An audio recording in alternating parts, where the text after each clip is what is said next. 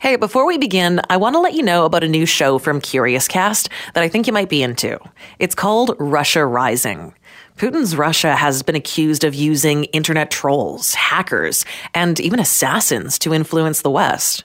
This new investigative podcast hopes to unravel the giant mystery that is Russia with the help of those who know her best Russian trolls, hackers, Putin supporters, and even a former KGB spy.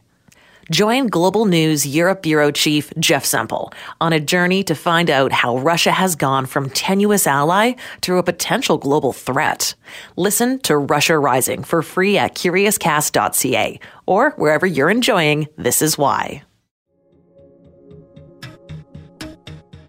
Fast food companies are competing to dominate their own portion of the plant based burger craze. It's at fast food chains, it's at big box stores. You can go everywhere and find plant based food now. So it, it's big. Popularized by the company Beyond Meat. To build up a company like that and deliver really is a masterclass. I'm Nikki Reitmeyer, and this is why.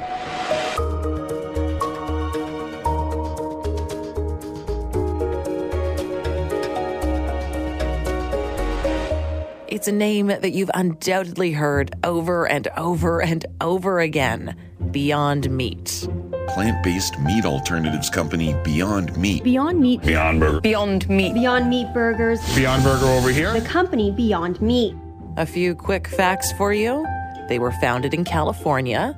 The year was 2009, and the guy who started the company is named Ethan Brown. He's now worth over $200 million.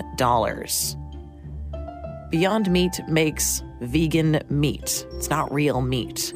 So while they sell burger patties, those patties are actually made from stuff like pea protein, uh, rice protein, mung bean protein, canola oil, coconut oil, potato starch, apple extract, etc., etc. And you know how a steak might bleed when it comes off the barbecue and you cut into it? Well, a Beyond Beef product bleeds as well, but it actually bleeds beet juice.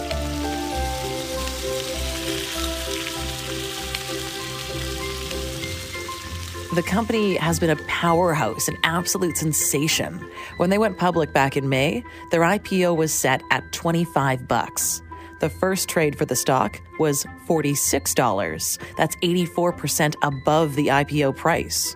When the markets closed on that first day, the stock closed at 65.75, 163% above the IPO price making it the best performing first day IPO in nearly 20 years. As of late August, the stock is trading at around 150 bucks. Yes, the company lost almost $10 million in the second quarter. Maybe you read that in the news. But it still beat its expected revenue. The company is worth $14 billion. The stock has increased by 800%. Now, A&W were quick to jump on board, popularizing Beyond Meat in the fast food industry. The new burger was so popular, it actually sold out of fast food chains, leaving the company unable to supply the demand. They had sold 90,000 burgers in just the first three days. Sales like that have been leaving other fast food companies hungry as well. So, how are other fast food chains responding? Claire Allen is a colleague of mine at the radio station where I work. She spoke with Dr. Charlebois, director of the Agri Food Analytics Lab and a professor in food distribution and policy at Dalhousie University.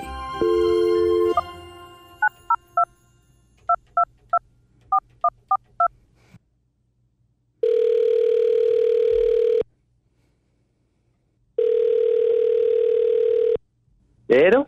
Oh, hi, Dr. Charlebois. It is uh, Claire Allen calling from CKNW Radio. Hi, how are you? Good. How are you? Very good. Veggie burgers have been around for a really long time.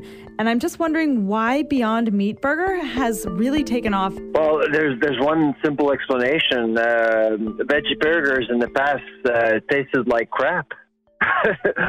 And now products that are coming uh, on the market really taste good, and, and people want more. They will buy more. If you recall, back in 2003, McDonald's actually uh, launched its own veggie burger and uh, was a huge failure just because it didn't taste good and people didn't want it. They were just checking a box. This time around, the approach is much more sophisticated, uh, much more refined, which is why there there is some success with uh, with the Beyond Meat product.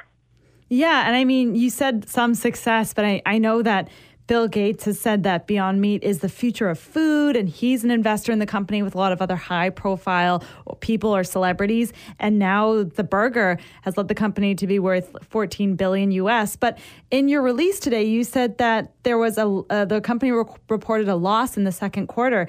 What do you attribute that Yeah. loss to? Uh, it's Beyond Meat is is an 11 year old startup. Uh, let's face it, uh, it really started slow, has built up over time, uh, got some uh, really interesting investors involved.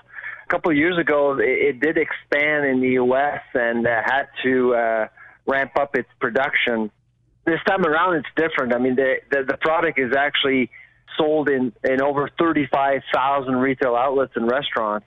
Uh, to build up a company like that and deliver really is a masterclass. That's the one legacy that uh, Beyond Meat is giving us is the fact that it, has proven to the world that uh, you can scale plant-based manufacturing up significantly, and they're actually going back to the well to get more money to uh, increase capacity. It's been an amazing uh, uh, execution uh, with with Beyond Meat. They have signed some key partnerships with key players, uh, with Dunkin' Donuts in the U.S. and and in Canada with Tim Hortons, and uh, and they're relying on these partnerships to increase their sales. So losses in the first couple of quarters aren't necessarily a challenge for Beyond Meat. What what is a challenge is the fact that they are in the middle of a very divisive debate around plant-based proteins and the meat sector. Right. And you mentioned that in your uh, release, you said that Beyond Meat's fixation with replicating the taste and texture of natural meat products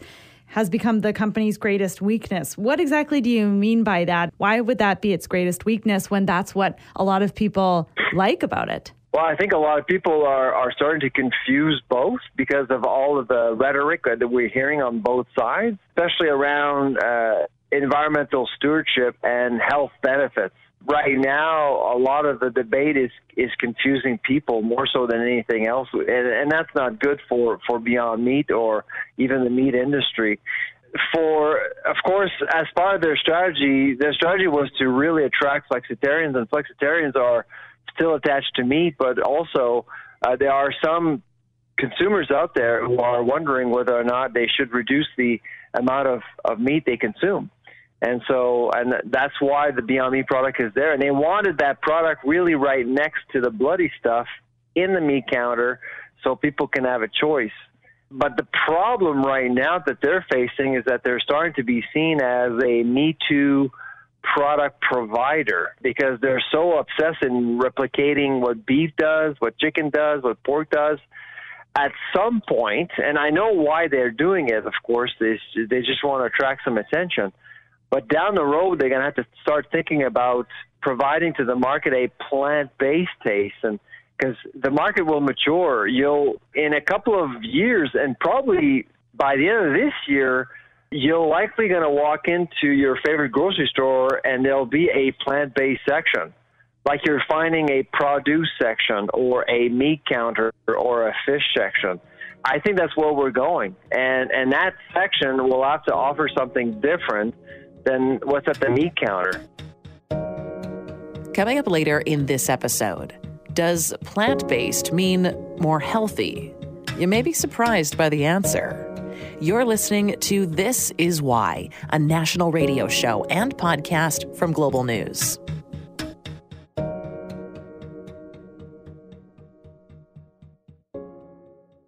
There's been a little bit of backlash that we've seen in the recent months to this Beyond Meat surge in popularity. What has that backlash been? It's been interesting to watch. All companies have a strategy. Obviously, companies uh, with a uh, customer base committed to animal proteins have been quite clear. Arby's and Chipotle uh, are two companies that, that, that have done it. There's been a few smaller chains in Canada that have done it, but uh, of course they haven't made as much noise as Chipotle and Arby's. Essentially, uh, companies that uh, that uh, stand to lose in hedging against animal proteins will be quite explicit about their position. Tim Hortons and Dunkin' Donuts are interesting cases because both of these companies are not necessarily known for their animal proteins. They're known for, for coffee and, and, and donuts and, and muffins. With animal proteins, they're neophytes. So what they're trying to do is deliver on a uh, on an inclusive strategy. So if you if you do have one person who's a vegan or vegetarian in one group, right now they, they may actually lose the business of an entire group coming into to a restaurant. So they're trying to basically make sure that they they cover all corners by uh, expanding their plant-based portfolio on their menu. Right. Do you think that was a direct response to when A&W launched their breakfast sandwich that had the Beyond Meat patty? Because they did that. Obviously, they were the first ones with the Beyond Meat burger. Then they had the breakfast sandwich that was available at the Beyond Meat. Tim Hortons had nothing like that. A lot of their stuff was either just egg or egg and meat of some sort. Do you think that was a direct response to that? Uh, not really. I don't think Tim Hortons cares much about A&W, but they do care about McDonald's and they know what, what's going on in McDonald's. McDonald's is in a very awkward position right now. McDonald's for decades has uh, made itself a key ambassador to Canadian beef, and, in fact, they've actually invested in the Canadian Roundtable for Sustainable Beef back in 2016 to redefine the value uh, of of beef and and and make it more sustainable uh, to counter this plant based uh, invasion. For them to decide to uh, adopt Beyond Meat would be awkward. Of course, it may, it would go against uh, their own customer base, and and that's why I think McDonald's is still uh, remains on the sideline. I'd be shocked if they decide to go ahead. And and frankly, when you look at Beyond Meat, even if McDonald's decides to go ahead with Beyond Meat, Beyond Meat couldn't deliver. It's not big enough because McDonald's is way, way too big. Keep in mind that McDonald's in Canada, in terms of sales and the number of outlets, is nine times bigger than the nine other competitors combined together from number two to number 10. So McDonald's is a huge player. And typically, when you see trends like this, often McDonald's will set the tone and everyone else will follow. This time around, uh, A&W decided to go ahead uh, to become the ambassador to plant-based dieting. And then Tim Hortons followed suit a few months ago. What would your advice be to McDonald's? Because obviously, we've seen that there's a customer base that wants this Beyond Meat product or plant based alternatives. What can McDonald's do so that it doesn't fall behind? Uh, it's, an, it's an interesting question the, the veggie burger back in 2003, I believe was a was a failure by design. I don't think they that that McDonald's was interested in making the veggie burger a success just because of their affiliation with uh, with the cattle industry. This time around, it, it's a tough one for McDonald's. Uh, I actually have no idea what, what kind of advice I would give them, other than perhaps wait until the market matures. Because right now there there are a lot of things in flux. Beyond Meat is doing something that I was expecting, say, five years from now. Not now. I mean, it's happening way too fast, and and you're seeing more and more companies coming on stream. Depending of how Beyond Meat's allure is affected by by this debate, uh, I suspect that at some point McDonald's will want to uh, reevaluate its position for example, uh, if there is a Canadian player coming on stream that would have the capacity to supply all of the restaurants in Canada, maybe that could be an opportunity for McDonald's to move forward. Can you explain a little bit the sort of debate that Beyond Meat finds itself in when they said that Beyond Meat is healthier than beef, and that proved Yeah. not to be true. So, can you kind of explain like what the issue is with that debate? Because a lot of people think, oh, plant based healthier than meat, but that may not be true, right? Well, potato chips are plant based, and they're not healthy. That's a good point. That's really that's really the reality. And so, of course, when I'm when I'm talking about uh, the market maturing, that's what I'm talking about. It's it's about education. People will actually get educated. We know way more about trans fats. We know way more about sugar, sodium. The new food guide reflects our level of knowledge about nutrition things change. Uh, it's in the food guide. Uh, the food guide recommends plant based, I, which I always thought was a bit of a mistake because, again, it leads to confusion, and some plant based products are basically not healthy. Equally confusing is this whole notion of processed foods. To basically ask Canadians to stay away from processed foods is a bit ridiculous because there are some pretty darn good, healthy products out there that are processed and can save us time, especially for single mothers. So, with all that happening, it's very difficult for Canadians to get properly informed about anything, especially around plant-based dieting because it's so new. Grocers are struggling with it. Distributor manufacturers are struggling with it. But things will settle down in a few years from now. Like I said, there'll be a section of people will get hired to support plant-based dieting, and and they'll change their procurement strategy, and all of these things will change which probably will give uh, some companies an opportunity and companies like McDonald's, for example, to reevaluate. What do you think this means for Beyond Meat in the future? Wha- wha- how how do you see the future of that company growing, or what what kind of advice would you give the company? Well, based on what Ethan Brown said uh, this week, the CEO of Beyond Meat, uh, his strategy is pretty clear: is to capitalize on on partnerships with uh, giving food, first mover advantage to retailers or, or companies in food in food service. But uh, when you give a food mover advantage to a company, you basically have one client, and so you need to think about uh, other types of products, and you need to perhaps look at how you can expand your portfolio. I thought the strategy in Canada was much better than in the U.S. because in Canada they basically got everyone all at once on April 29th. That was that was that was incredible to see. I mean, because I, I I'm in distribution and I can appreciate the work behind that. In one day, three thousand retail stores in Canada basically uh, launched the Beyond Meat product, and all it had to do, the company, was to make sure that all of these three thousand stores had had supplies. So moving forward, I would look at you know launching new verticals like other types of products that could actually replace uh, fish and, and chicken and and, uh, and pork, and it's coming as well. At the same time, though, you don't necessarily want to continue to divide people and to oppose the status quo or or or challenge people that actually do like meat. There are a lot of people. 91% of Canadians actually do buy meat at least once a week or consume meat once a week. That's a lot of people. You don't want to annoy that base. So stay away from trying to replicate what beef does, but try to develop a, pl- a unique plant-based taste. I don't know what, what that looks like or or how you can define it, but at some point they're going to have to figure out a way to move away from that Me Too product providing role that they have right now.